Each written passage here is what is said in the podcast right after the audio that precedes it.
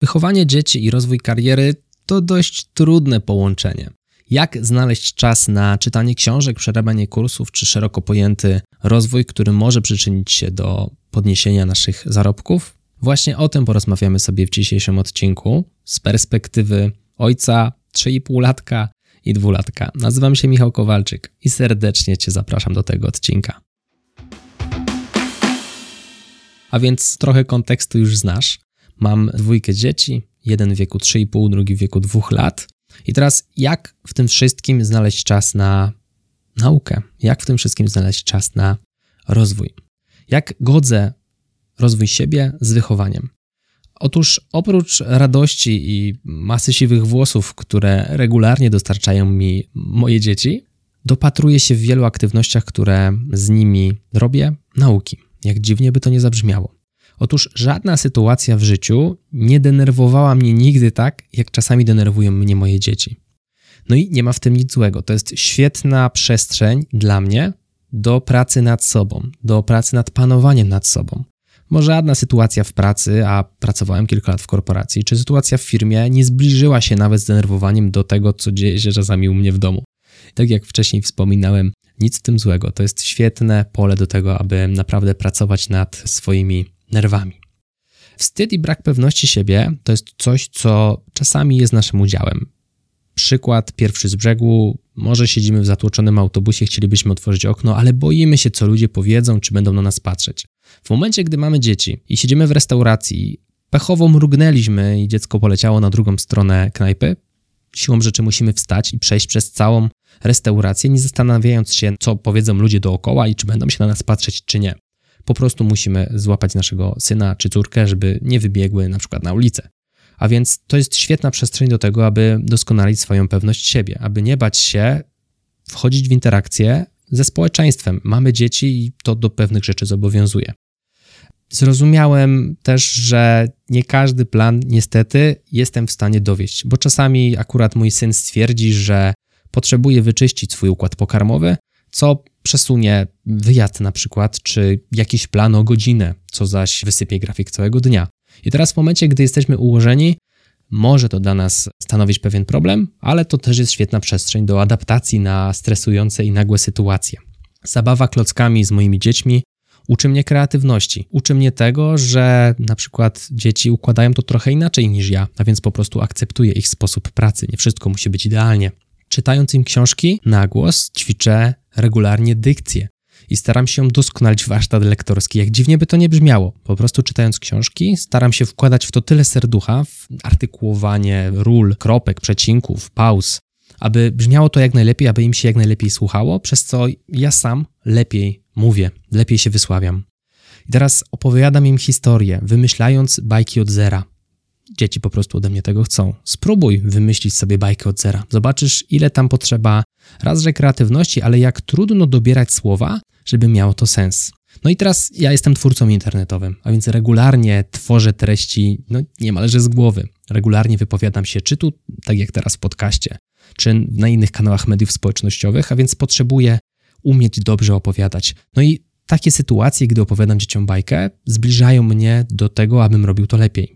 Pytanie, które mi zadają, przypominają mi o klątwie wiedzy. Czym jest klątwa wiedzy? Klątwa wiedzy to założenie, że druga osoba już wie to, co my wiemy. Przykład: dzieci pytają mnie, czemu z kranu leci woda, albo dlaczego pociąg nie ma opon, tylko jeździ po torach.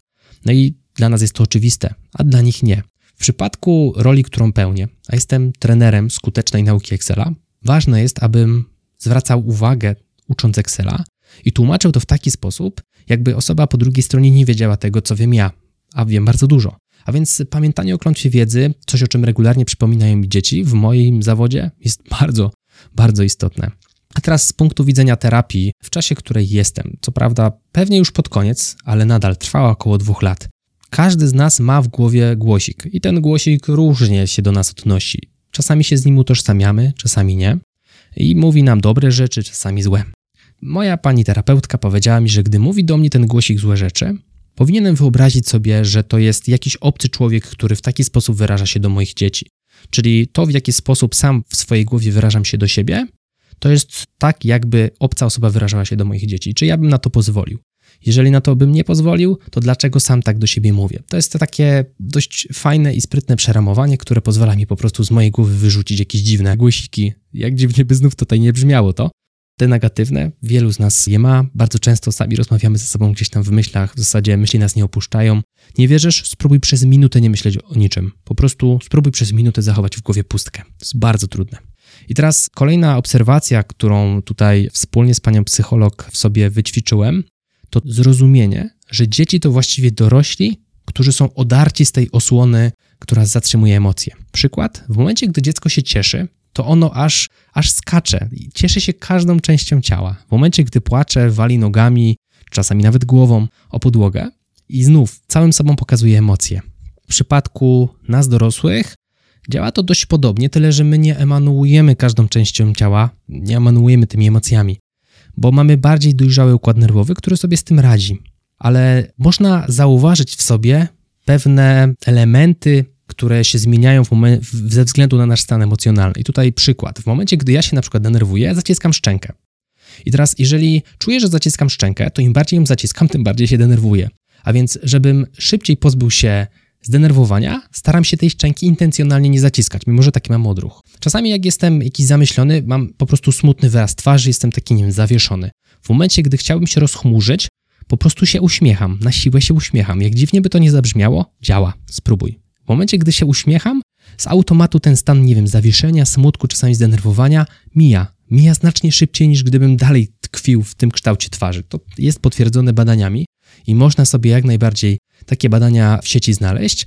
Natomiast, no, uwierz mi, potwierdziłem to z bardzo mądrą panią psychoterapeutką i ona mi zaleciła coś takiego uskuteczniać. I znowu, to jest coś, w czym pomogły mi dzieci, pomogły mi to zauważyć, lepiej zrozumieć, że faktycznie to tak wygląda. Dobra, powiesz Michał, no ale gdzie umiejętności twarde? No, powiedziałeś dużo o tych miękkich. Jasne, już wyjaśniam. U mnie część czasu pracy poświęcam na naukę. Zakładając czysto teoretycznie, że pracuję, nie wiem, 8 godzin, powiedzmy, że godzinę czy 30 minut w ciągu dnia poświęcam na naukę. No i ja mam ten komfort, że sam stanowię o swoim czasie pracy. Nie mam nikogo, kto by mi ten czas determinował. Natomiast wierzę, w mojej pracy etatowej tak było, że jesteś w stanie wygospodarować w czasie pracy te 20-30 minut na naukę, ba, jest to z wielką korzyścią dla Twojego pracodawcy. Znowu będzie to zależało od jego świadomości, natomiast długoterminowo jest to z korzyścią i dla niego, i dla Ciebie. Ja traktuję ten czas nauki jako normalny czas pracy. Wrócimy na chwilę do perspektywy żony, która tutaj spędza czas w domu z dziećmi i teraz starszy syn jest w przedszkolu kilka godzin, Młodszy nadal śpi w ciągu dnia około dwóch godzin. I te dwie godziny to są takie złote godziny dla mojej żony, kiedy ona ma zdecydowanie więcej czasu dla siebie. Może zająć się w jakiś tam sposób domem, ale domem może się zająć nawet gdy ten młodszy syn nie śpi, bo z dzieckiem można zrobić kilka aktywności, które wiążą się z opieką nad domem. Natomiast gdy śpi, warto wykorzystać ten czas chociażby właśnie na naukę, przeczytanie książki czy zrobienie kursu. No i takie aktywności jak najbardziej są w mojej ocenie warte podjęcia. Wieczorna zmiana, czyli dzieci idą spać około 20-21, my się kładziemy z żoną około 23-24, a więc mamy takie 2-3 godziny czasu dla siebie. To jest przestrzeń, w której spędzamy ją razem, czasami ćwiczymy, czasami się uczę. Zazwyczaj około 30 minut dziennie to jest taki czas, który jesteśmy w stanie w ciągu dnia na naukę wygospodarować, jak bardzo zajęci byśmy nie byli. Wystarczy odłożyć telefon, wystarczy wyłączyć telewizor i nie wiem, odłożyć gazetę, cokolwiek. Jest naprawdę masa aktywności, które popełniamy w ciągu doby, które jesteśmy w stanie wyrzucić żeby włożyć tam naukę. I teraz najgorsze jest to, że my musimy coś wyrzucić, no bo na dobrą sprawę teraz żyjemy już 24 godziny. 24 godziny są zajęte. No są, jakoś spędzamy te 24 godziny. I teraz w ciągu tych 24 godzin trzeba znaleźć jakieś 30 minut na naukę i coś wyrzucić, żeby tam włożyć tę naukę. A więc doba się nie rozciągnie, to jest coś, o czym warto pamiętać. No i jak nie masz dzieci, być może nie rozumiesz klimatu tego odcinka, bo powiesz, no tak, ja nie wiem, mam dużo czasu, chcę to się uczę, nie chcę to się nie uczę. W przypadku dzieci jest nieco inaczej i nic w tym złego. Nie jest to złe, jest to po prostu inne. Myśmy się świadomie z żoną zdecydowali na rodzicielstwo.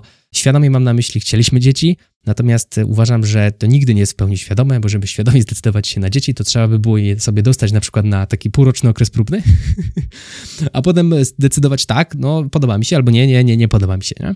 A więc no, nie da się świadomie, w 100% świadomie wiedzieć, co nas czeka. Ja jestem szczęśliwy z tej decyzji, żona również.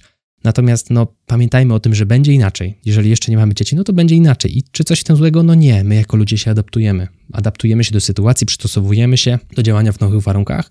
A więc w przypadku rozwoju, no też trzeba znaleźć po prostu na to nową przestrzeń, bo dzieci pochłoną jednak jakąś część naszej doby. Więc podsumowując, da się, Trzeba to po prostu robić w jakichś ściśle tutaj określonych czasach, gdy dzieci nie ma, gdy, nie wiem, może jacyś dziadkowie na chwilę je wezmą, gdy dzieci śpią, gdy dzieci są w przedszkolu. W takich momentach trzeba wykorzystywać na maksa ten czas, bo to jest czas, gdzie faktycznie mamy go dla siebie i możemy ten rozwój tam upchnąć. Tak jak mówię, 30 minut myślę, że to nie jest wcale jakiś długi czas. Jakbyśmy wyrzucili media społecznościowe ze swojego życia, to wielokrotność tych 30 minut dziennie pewnie byśmy znaleźli. To był Excellent Work Podcast. Jeżeli chcesz wykorzystać ten wolny czas na rozwój, Odwiedź stronę xwork.pl ukośnik kursy, znajdziesz tam kursy Excela, SQL, także arkusza Google. Wybierz coś dla siebie. Być może, jeżeli czujesz, że jest to dla Ciebie potrzebne, jak najbardziej, a jeżeli nie, jest masa dobrych książek. Polecam portal goodreads.com, wybieraj książki z oceną 3.8 i wyżej. Masa fenomenalnych pozycji, mam tam również profil, możesz go znaleźć. Mówił dla Ciebie Michał Kowalczyk, to był Excellent Work Podcast. Do zobaczenia i do usłyszenia w kolejnym odcinku. Trzymaj się, hej!